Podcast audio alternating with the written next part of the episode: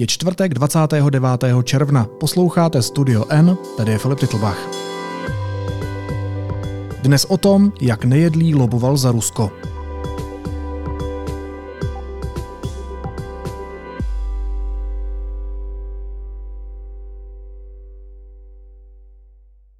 Deník N odhalil tajemství nikdy nezveřejněného životopisu Martina Nejedlého. Podařilo se nám odhalit kontakty, se kterými se Zemanův muž seznámil, když přijel do Moskvy.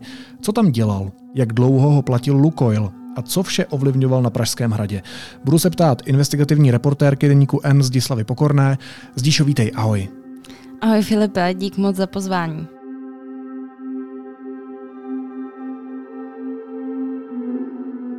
Nejedlý byl na hradě 10 let, on tam patřil mezi ty nejvlivnější lidi. A když to rychle schrnu, tak on se vlastně jako volejbalista z Kunovic propracoval až do pozice, kdy mu jenom málo kdo dokázal říct ne. Jak to, že tenhle člověk nikdy nezveřejnil svůj životopis?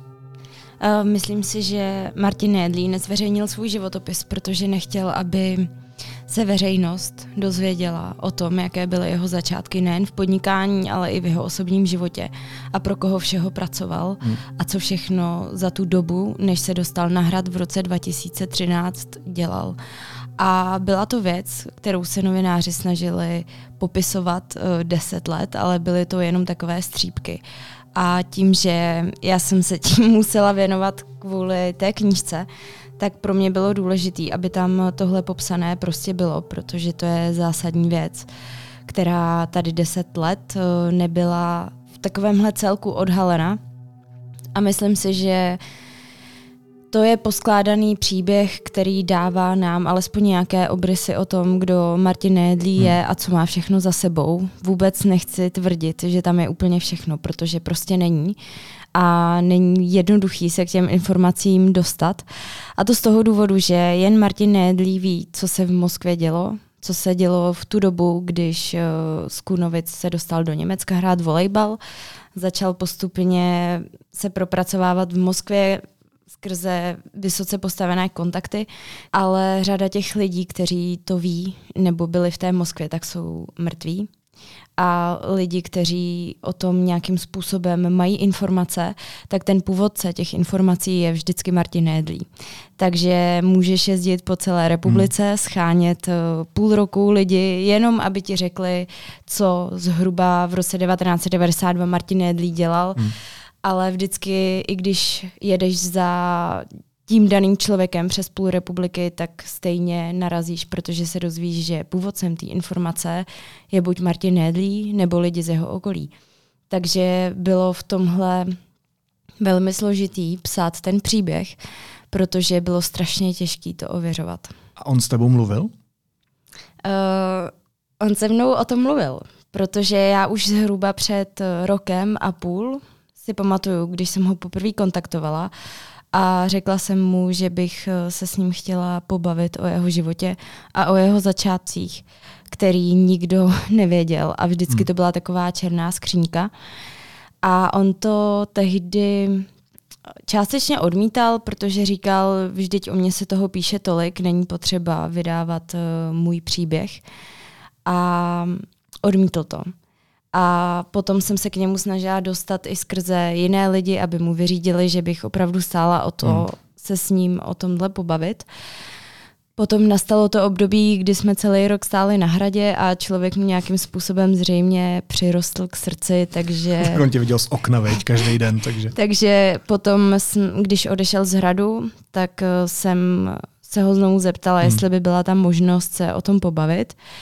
A on souhlasil, a řekl, že jo, že mi teda poví tu svou verzi a potom bylo na mě, jak já s tím naložím i nejenom na mě, ale i na deníku N, našem editorovi, eh, jak s tím naložíme a jak to celý ověříme a jak eh, to uchopíme a jak to podáme, celý ten příběh.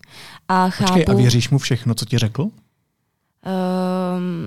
tak hodně věcí, co mi řekl, tak tam vůbec není, protože se to buď to nedalo ověřit, nebo to pro mě bylo neuvěřitelné. Takže to tam není. Ale řada těch věcí, které o něm víme a které se daly ověřit, tak tam jsou. Nicméně je hrozně těžký ověřovat to, jaké právě byly ty jeho začátky v Moskvě. Má smysl se tě ptát, ať mi řekneš aspoň jednu neuvěřitelnou věc, kterou ti Martin Nejedlý řekla, ty si ji nemohla použít v textu, protože nešlo ověřit? Nevím, jestli úplně odpovím správně na tvoji otázku, ale bylo to něco v tom smyslu, že nikdy neloboval za zájmy Ruska v neprospěch České republiky. Ano, tomu se moc nedá věřit. Každopádně, když se podíváme na ten příběh trošku z dálky, jako big picture, tak co všechno vlastně bylo do dneška zahaleno tajemstvím? Co, co všechno jsme o Martinu Nejedlém nevěděli? Kde byla ta opona? Ta opona byla víceméně po jeho narození až do jeho 30 let. A vědělo se teda, že Martin Nédlí se narodil v roce 1966, vyrůstal v Kunovicích, narodil se do neúplné rodiny, hmm. oni se potom přestěhovali do Brna, kde on začal chodit na sportovní gymnázium, poté začal studovat učitelství na pedagogické fakultě Brněnské Masarykovy univerzity, ale nedodělal jí. On eh, zároveň s tím totiž hrál volejbal, což je jedna věc, která ho definuje. A volejbal a to prostředí je hrozně zajímavý v tom, že tam potkal řadu lidí, kteří později byli vysoce postavení lidi ve státní správě nebo i jinde v biznesu. Já bych řekl, a... že golf patří k takovým sportům, kde se potkáš s lidmi z biznesu. Asi jo, ale dřív, uh, dřív to zřejmě mohl být pro Martina Nedlého volejbal, protože on se tam třeba seznámil s Robertem Plagou, což byl hmm. pozdější ministr školství, nebo s Pavlem Blaškem se zná tady z toho prostředí, což je současný ministr spravedlnosti, nebo podnikatel Bronislav Mikiska a kolem Kunovic se zbíhalo další řada lidí, kteří poté zastávali důležité funkce. Teď mě třeba napadá Dana Jurásková, která se později stala šéfkou Všeobecné fakultní nemocnice tady v Praze v letech 2009 až hmm. 2018. Takže to byl pro Martina Nedlí začátek v tom, kdy začínal poznávat eh, lidi, kteří se mu později hodili. Ale zlom byl zhruba, když mu bylo 23 let, protože dostal nabídku, aby hrál volejbal eh, v Německu. Mm-hmm. Což on přijal a odstěhoval se do Německa, ale těch důvodů bylo víc. On si totiž v tu dobu vzal basketbalistku. To byla jeho první manželka, takže se bral, brali poměrně mladí a odstěhovali se tam spolu. A zatímco ona teda se věnovala mm, basketbalu, tak on zhruba po roce, co byl v tom Německu, tak eh, přesedlal do podnikání. A tady možná pojďme strhnout tu oponu, protože tady právě začínají ty jeho biznisové začátky. Co on dělal v tom Německu? On se seznámil s německým podnikatelem, který se jmenuje Ulrich Bicker. A byl to člověk, který měl svůj autosalon, kde hmm. prostě prodával nová i ojetá auta, především značky Opel a sponzoroval Nédlého klub, ve kterém on hrál ten volejbal. Takže takhle oni se seznámili a nějakým způsobem si dle Nédlého slov padli do oka mm. a Nédlí u něj začal pracovat eh, na částečný úvazek a potom, eh, když mu bylo zhruba těch 23-24 let, tak tam začal pracovat na plný úvazek a z toho volejbalu se stáhl a začal se věnovat uh, především tomu podnikání. A v roce 1992 Eh, se strhla ta opona toho velkého Ruska a spoustu západních eh, podnikatelů chtělo podnikat eh, na tom trhu ano. a snažili se tam dostat. A Ulrich Bicker nebyl výjimkou, takže se rozhodl, že by chtěl, aby německé auta mohly vyvážet právě do Ruska a s tím mu měl pomoct Nédlí. A, takže on tam vzal sebou. On ho tam vzal sebou, protože Nédlí mluvil plyně rusky a to byla právě ta věc, která ho přivedla do Ruska, protože ten Ulrich Bicker si ho vzal sebou, protože on Rusku neuměl. Takže oni tam v roce 1992 přiletěli mm-hmm. a měli takovou naivní představu, že obejdou všechny možné firmy a budou jim nabízet spolupráci s tou německou firmou, která by jim dovážela ty auta z Německa a to měl na starosti právě Nejedlí, ze kterého se stal takový poslíček, když to tak schrnu, protože on opravdu obcházel ty jednotlivé firmy, eh, neměl v tu dobu moc peněz a vracel se potom zpátky do Německa a potom zase do Ruska a stal se z něj i takový kamionák, protože měl na starosti převážení těch aut a jezdil a pendloval mezi Německem a Ruskem. A tady začíná kapitola, která mě hodně zajímá a to je nejedlý v Moskvě. Jak se z toho poslíčka stává člověk, který se objevuje v té podnikatelské smetánce? Jaké kontakty on tam začal navazovat a proč vlastně? To je právě ta klíčová kapitola jeho života, protože u něj a u toho jeho příběhu a u té verze, kterou on prezentuje, tak je zarážející to, že se dostal k extrémně vysoce postaveným lidem v tu dobu v Moskvě, kteří se sice později dostali do křížku s Vladimírem Putinem, ale v tu dobu prostě patřili k top podnikatelům Moskvy a on hmm. se k ním dostal, hmm. když byl, když to řeknu, nula, a byl to takový kamionák, který převážel auta. Takže se nabízela vždycky otázka, na kterou nikdo nezná odpověď, asi jenom on sám, a to je, jestli mu nabídly tajné služby spolupráci.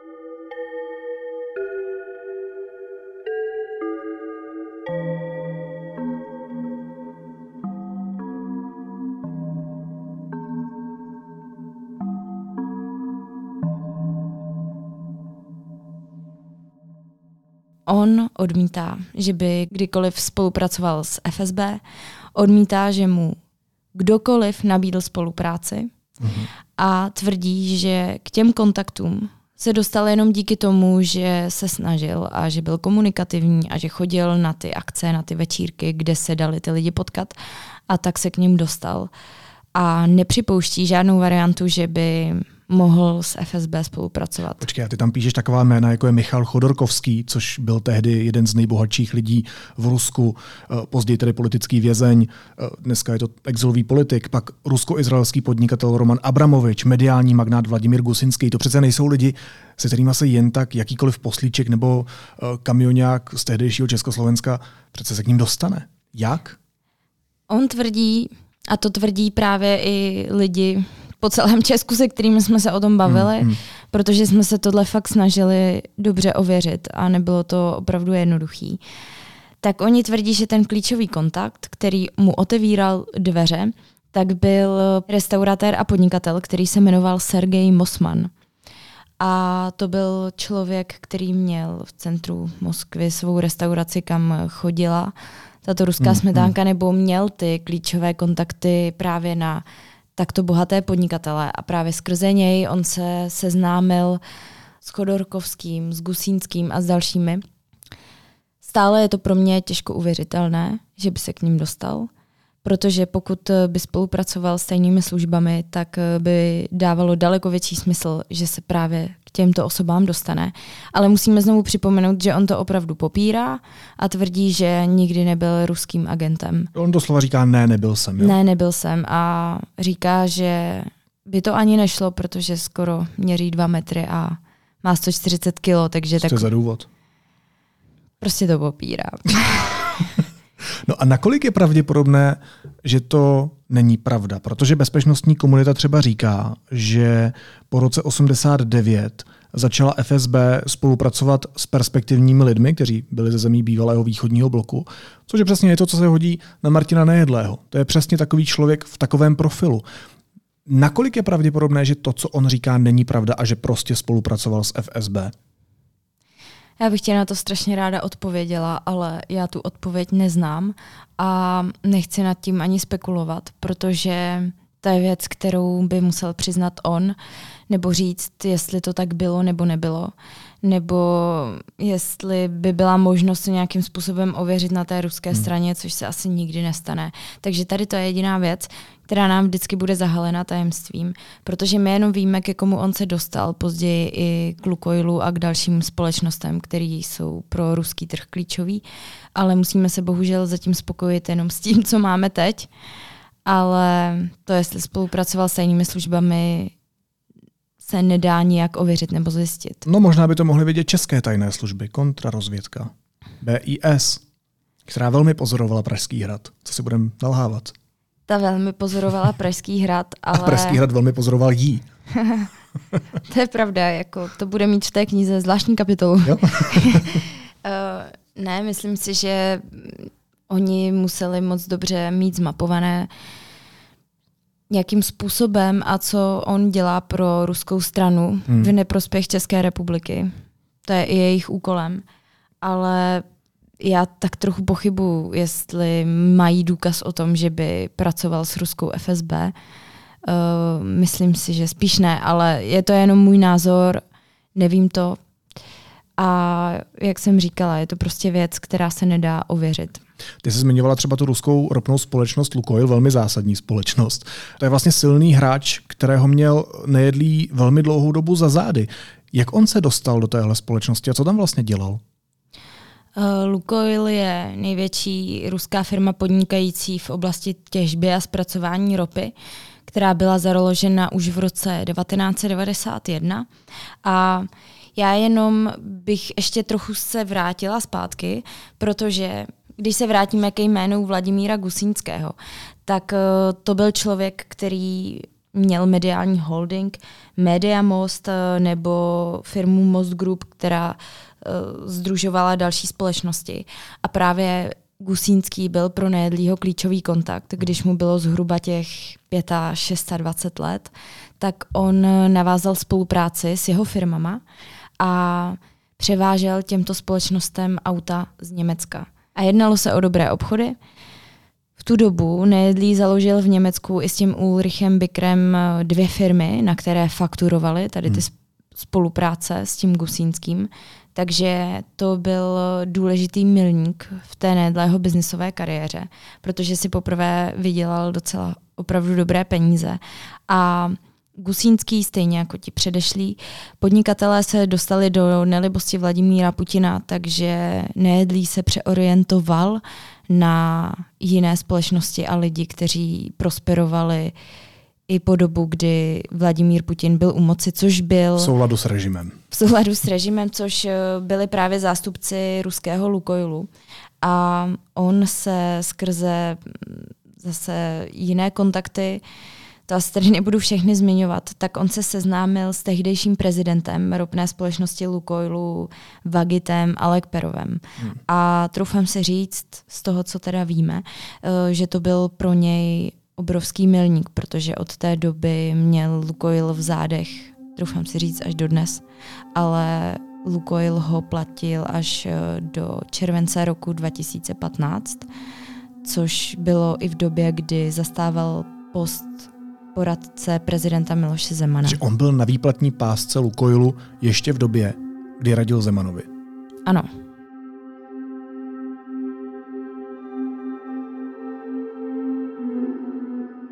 Co to znamená? Znamená to, že on dlouhodobě, když se vrátil do Česka, tak on loboval za zájmy Lukoilu. On s nima spolupracoval, uh, a bylo to v době, kdy Lukoil oznamoval obrovskou expanzi na západ. Oni chtěli uspět na Balkáně, chtěli uspět i tady.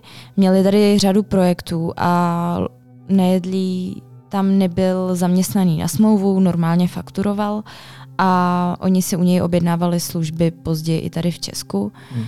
a zařizovali jim tady prostě různé věci eh, nebo byl takový jako tady jejich klíčový kontakt.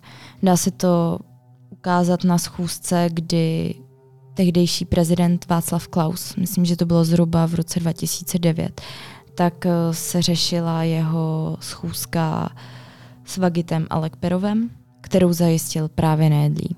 Takže Nejedlí tady pro ně dělal různé věci, až teď se teda ukázalo, že on za tuhle schůzku vůbec stál. Uh, protože tehdy ta schůzka byla skandální vůbec, hmm. že se stala, že prostě prezident Václav Klaus se setkal s šéfem Lukoilu a nikdo nevěděl, co se za těmi zavřenými dveřmi stalo. Takže tady pro ně dělal různé projekty, zároveň jezdil stále do Moskvy.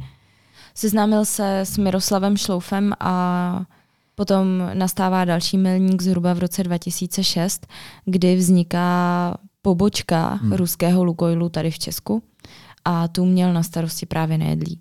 On tam byl jednak jednatelem, ale měla tam i 40% podíl firma, ve které on byl spoluvlastník, Takže to byla firma, kterou měl tady v Česku na starosti. Eh, dostala se do podvědomí především díky tomu, když vyšlo najevo, že dodává letecké palivo českým aeroliním a řadě dalších hmm. společností operujících eh, z letiště v Praze.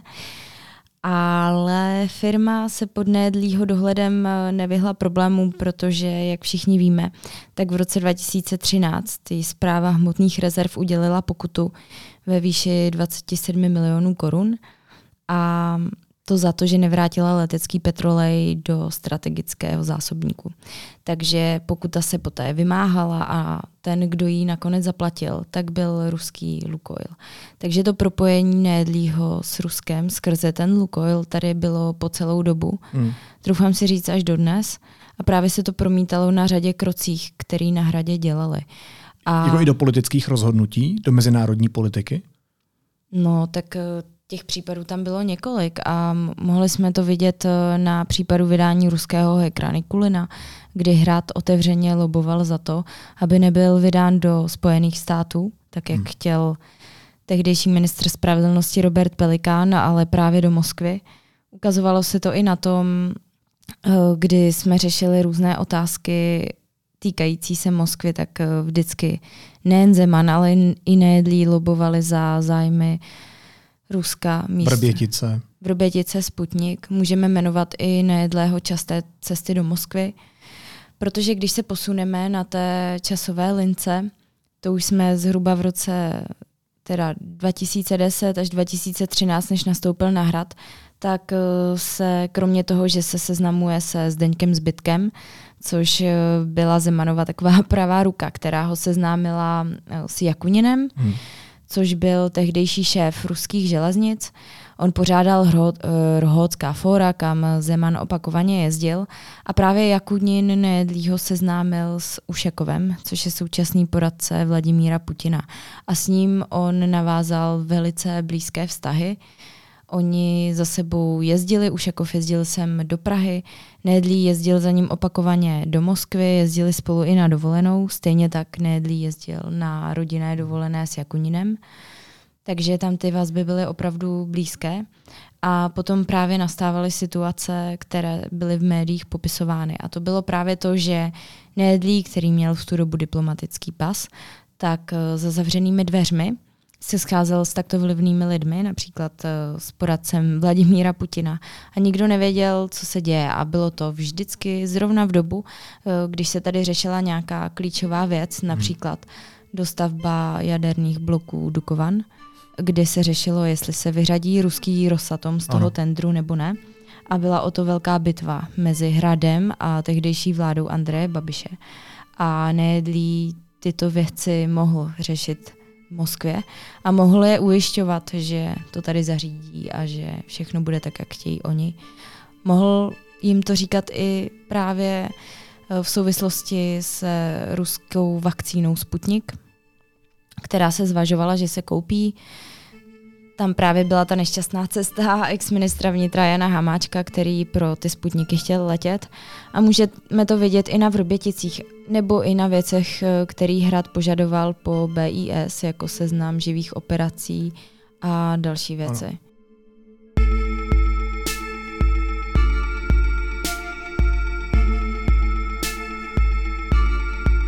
Martin Nejedlý měl nepochybně enormní vliv na Miloše Zemana. Ty si teď zmínila i Václava Klauze. To znamená, že to nebyl pouze Zeman, na koho měl Martin Nejedlý z české politiky vliv. Eh, ty jeho chapadla obepnula více českých politiků a političek? Nejedlý se z Moskvy vrátil v roce 2002 a to se seznámil s Miroslavem Šloufem. On se s ním seznámil díky dalšímu projektu, který řešil s pardubickou firmou Plynostav Pardubice, ale to je asi drobnost v tom příběhu, ale právě Šlouf ho seznámil s tím českým podsvětím, protože on měl kontakty nejen na Topolánkovu vládu, ale hlavně na lidi od Václava Klauze. Takže on eh, ho seznámil s tím českým prostředím a zároveň nejedlí zase Šloufa dokázal nějakým způsobem navázat na ruský Lukoil, takže pro Lukoil potom dělali oba. A nějakým způsobem si teda vyšli vstříct a pomohli si. A právě díky Šloufovi on měl blízko už tehdy k vládě Mirka Topolánka, konkrétně k Markovi Dalíkovi. A jeho jméno se už v tu dobu, kolem roku 2005, začalo objevovat v řadě velkých kauz, hmm. které tady byly. Ať už to byly kauzy Pandury, kauzy sportovních dotací, zmanipulovaných zdravotnických zakázek a vlastně ve veškerých větších věcech se jeho jméno vždycky objevilo. Jako ten, kdo združuje tu skupinu lidí, která později byla obžalována. A ty kauzy u soudu se řeší dodnes, ale nikdy on nebyl v té pozici, že by na něj někdo našel důkazy, že nějakým způsobem páchá trestný čin. Takže on se v těch kauzách objevoval a proplouval v nich hmm. už v roce 2005 a dokázal se dostat eh, k vysoce postaveným lidem. Proto on potřeboval, a nejen on, ale i Vratislav Minář, i Miroslav Šlouf, aby Miloš Zeman uspěl v té prezidentské volbě. A tam je právě zajímavý to, když se vrátíme ke vzniku strany práv a občanů, která vznikla, myslím, zhruba v roce 2008 nebo 9, teď nechci kecat, tak uh, začali hodně spolupracovat s pražským lobbystou Tomášem Hrdličkou. A jeho nápad byl udělat z Miloše Zemana prezidenta, nebo on hmm. na tom hodně participoval hmm. a hodně pomáhal uh, eh, SPOZ a Martinu Nédlému, aby ten nápad vyšel. Protože oni moc dobře věděli, že Miloš Zeman uspěje jako prezident, když bude podpořena přímá volba prezidenta. Oni věděli, že pokud by Zemana mělo nahrad dostat poslanci, tak to nikdy nevíde. Takže první úkol zněl jasně podpořit přímou volbu prezidenta, aby to prošlo, což se stalo. A dostat Zemana na hrad. A dostat Zemana na hrad a v ten moment oni věděli, že tady budou další mocenské centrum a to tam právě nastává ta další éra uh, Martina Nejedlého. A když se k ní dostaneme, tak i tam využíval uh, svoje kontakty z Moskvy? Eh, stoprocentně, uh, protože on se od nich ani nemohl odpoutat. On v tu dobu, jak už jsme zmínili, pracoval pro ruský Lukoil, výdal se s vysoce postavenými lidmi a fungoval jako takový poradce pro všechno. A jedna věc, teda, kterou nevím, tak je to, komu a jakým dalším firmám on fakturoval za své poradenské služby, protože to rozhodně nebyl jenom Lukoil, ale bylo to daleko dalších několik firm, což on mi nechtěl říct a já se k tomu bohužel nemám jak dostat. Takže to je třeba věc, která by mě hodně zajímala v tom jeho hmm. příběhu. Pro koho dalšího on pracoval, nejen pro ten Lukoil, protože nějak se živit musel. Uh, což mu rozhodně vydělávalo několik jeho společností, který měl, třeba ATM Energy, která se zabývá plynovým biznesem. Má tady po Česku několik čerpacích stanic, takže to byl jeden z těch výdělků, ale muselo toho být mnohem víc. Mm. Ale to bohužel on nechtěl prozradit, komu všemu fakturoval, kromě toho, že si fakturoval od Lukoilu. Hele, a jak se vysvětluješ, že po konci mandátu Miloše Zemana odešel z hradu ne s reputačně, ale minimálně s trestně čistým štítem po tomhle všem, co tady popisuješ? Já si myslím, že Martin Hedley je velmi inteligentní a že se nějakým způsobem dostal už nad ten systém, hmm. kde na něj není vidět. A umí v tom plavat. Umí v tom plavat a ten problém za mě je ten, že ho tam všichni nechali vystoupat. Což se děje spoustu dalším lidem. Prostě vidíš člověka, který nějakým způsobem se nechová úplně dobře a postupně se dere na tom žebříčku výš a výš a výš hmm. skrze kontakty, které má a skrze lidi, kteří se dostávají do čím dál tím vyšších funkcí. A to se Martinu Nédlému povedlo. On eh, ten svůj vliv v České republice začal budovat v roce 2002. Měl za zády Lukoil, potom měl za zády Zemana. Bylo těžké mu opravdu říct ne. A řadu věcí skutečně on uměl zařídit, protože ta největší síla hradu byla v roce 2014 až 2017. Všichni si chodili pro radu uh, a všichni se na něj obraceli. A když se koukneme na například na zmanipulované zdravotnické zakázky, jeho jméno taky proplouvalo s tou kauzou. Když si připomeneme, o co v kauze jde, tak jde o zmanipulované zakázky na pražské Bulovce mm-hmm.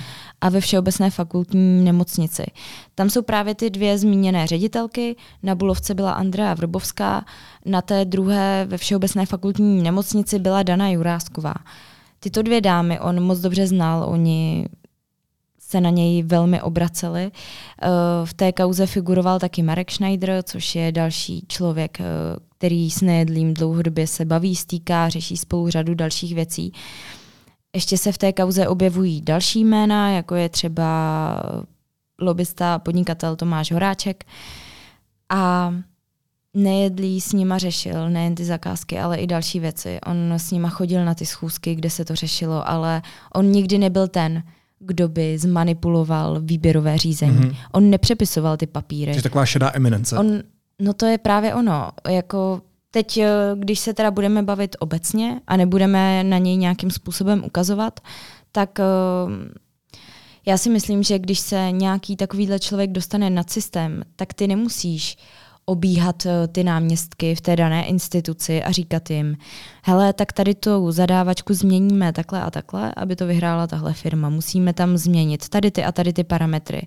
To ty neděláš, protože to dělají ty lidi, co jsou pod tebou hmm, hmm. a ty potom jsou na těch odposleších a na ně je nabito, hmm, protože hmm. oni reálně to mění a zvýhodňují nějakou firmu. Ale ty, když seš nad tím systémem, tak ty jenom tak řekneš, krytej. ne, tak ty jenom řekneš, jednak seš krytej, ale tak ty jenom řekneš, vyhraje to tahle firma. Postarejte se.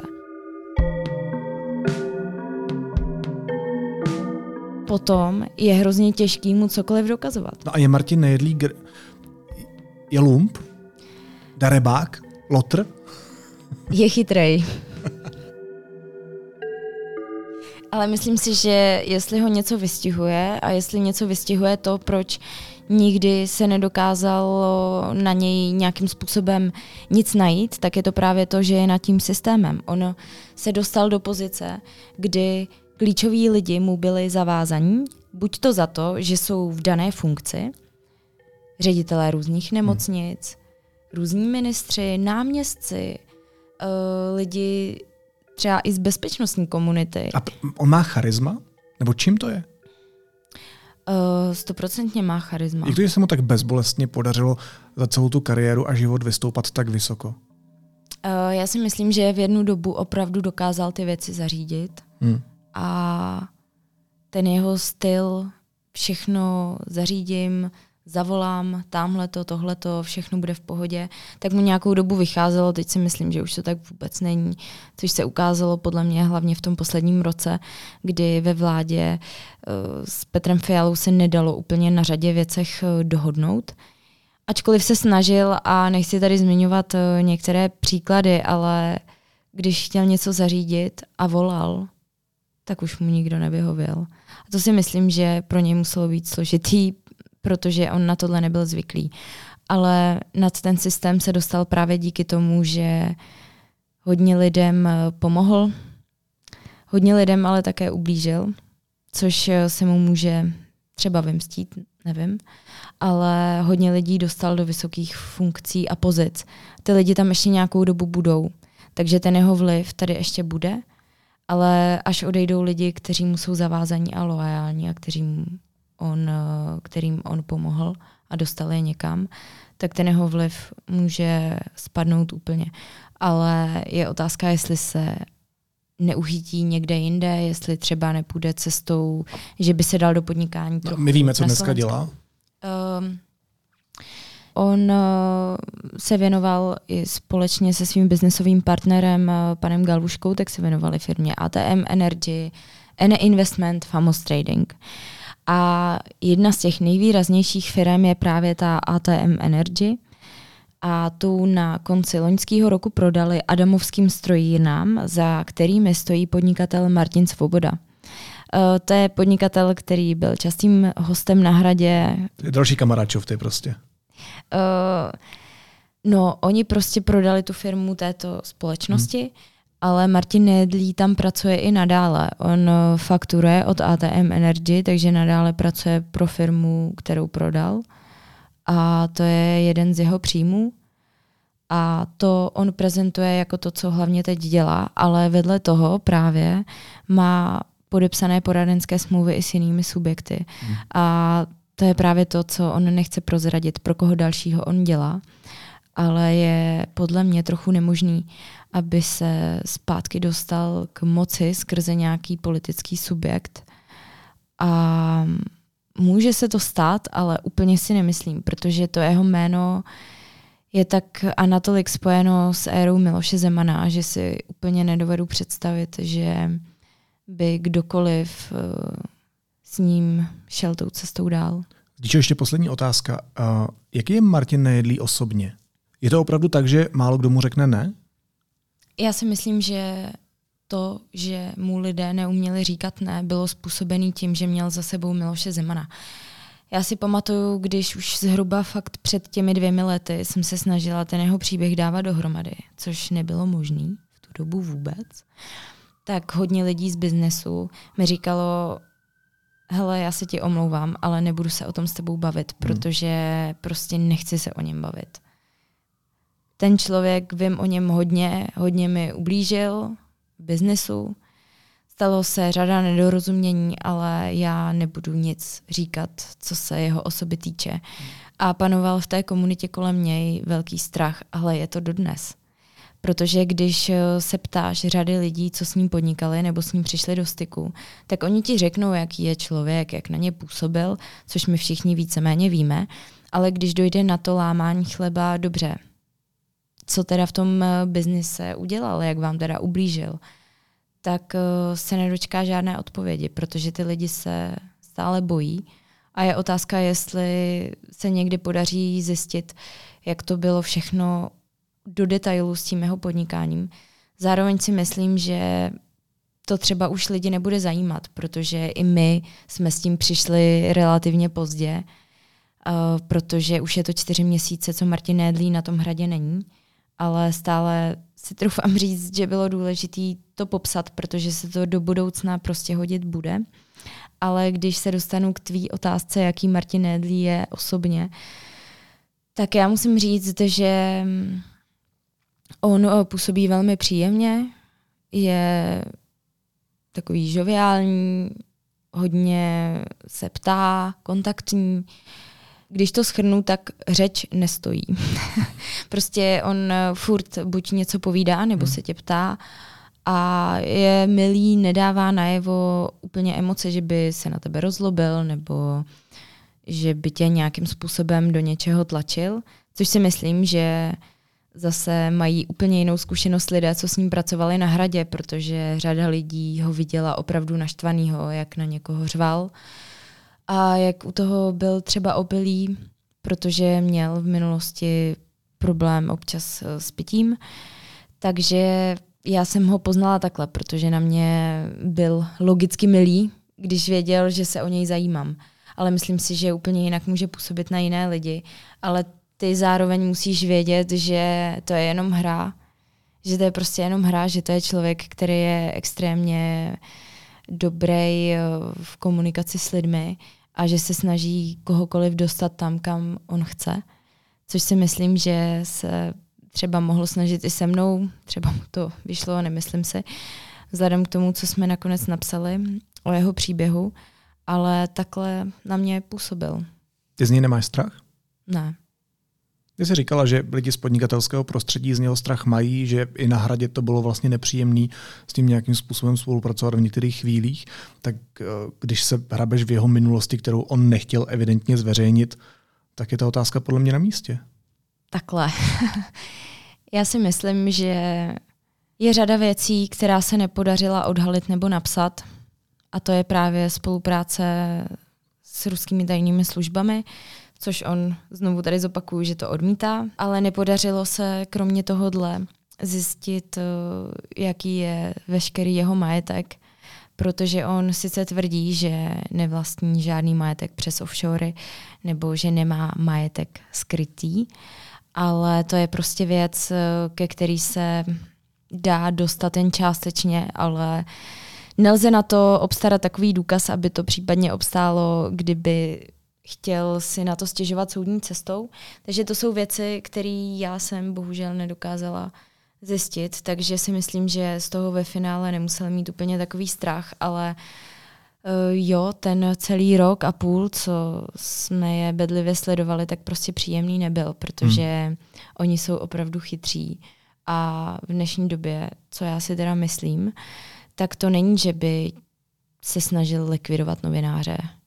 Já si myslím, že se to dělá spíš v dnešní době tak, že v té komunitě o tobě rozšíří takové pomluvy a narrativy, že ty lidi se s tebou přestávají potom bavit. A to je ten způsob, který řada lidí z toho hradu mi dělala. A dozvídám se to furt dokola, ty stejné pomluvy a věci. Není to úplně příjemný, ale je to od nich chytrý, protože s tím nemůžeš bojovat a lidi se potom s tebou bojí mluvit, protože těm pomluvám prostě věří, což není příjemný. Takže tohle mě vadilo dlouhodobě a bylo mi to hodně líto, ale nebojím se ho, protože si myslím, že se nemám za co stydět. To ne? Díky za to, co se všechno zjistila, co jsi mi všechno řekla. Reportérka Deníku N. Zdislava Pokorná. Zdíše moc děkuji, měj se hezky. Ahoj. Ahoj Filipe a moc děkuji za pozvání. A teď už jsou na řadě zprávy, které by vás dneska neměly minout. Vláda schválila konsolidační balíček. Ten mimo jiné zvyšuje daň z příjmu právnických osob z 19 na 21% slučuje na 12% snížené sazby DPH a mění rozložení některých položek. Zavádí taky odvod na nemocenské pojištění zaměstnanců anebo ruší řadu daňových výjimek, mimo jiné slevu na školkovné nebo slevu na studenta. Česko zařadilo na sankční seznam ruského podnikatele Vladimira Jevtušenka a jeho syna Felixe Jevtušenka. Po jednání vlády o tom informoval ministr zahraničí Jan Lipavský. Policie se připravuje na to, jak se v Česku promění ruskojazyčné kriminální skupiny kvůli válce na Ukrajině. Ředitel NCOZ v rozhovoru s deníkem N řekl, že hrozí i agrese od ruských tajných služeb. Prezident Petr Pavel jmenoval na Pražském hradě lidovce Marka Výborného ministrem zemědělství. Někdejší předseda KDU ČSL nahradí v čele rezortu stranického kolegu Zdeňka Nekulu. A poslaneckou sněmovnou prošla v prvním čtení dohoda o obrané spolupráci se Spojenými státy. Většina sněmovny se postavila proti jejímu zamítnutí. Dohoda se posunula na projednání do příslušných výborů zahraničního a obraného.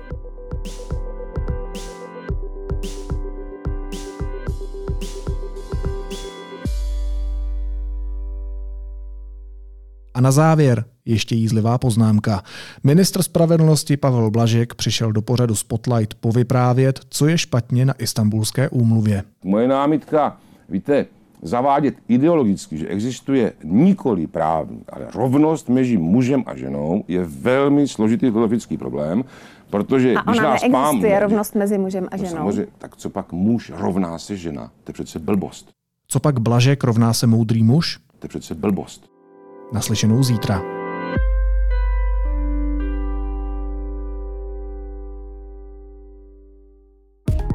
Kdo nestíhá přijet na filmový festival ve Varech, jde na jeho oficiální ozvěny. Výběr toho nejlepšího ze současné kinematografie.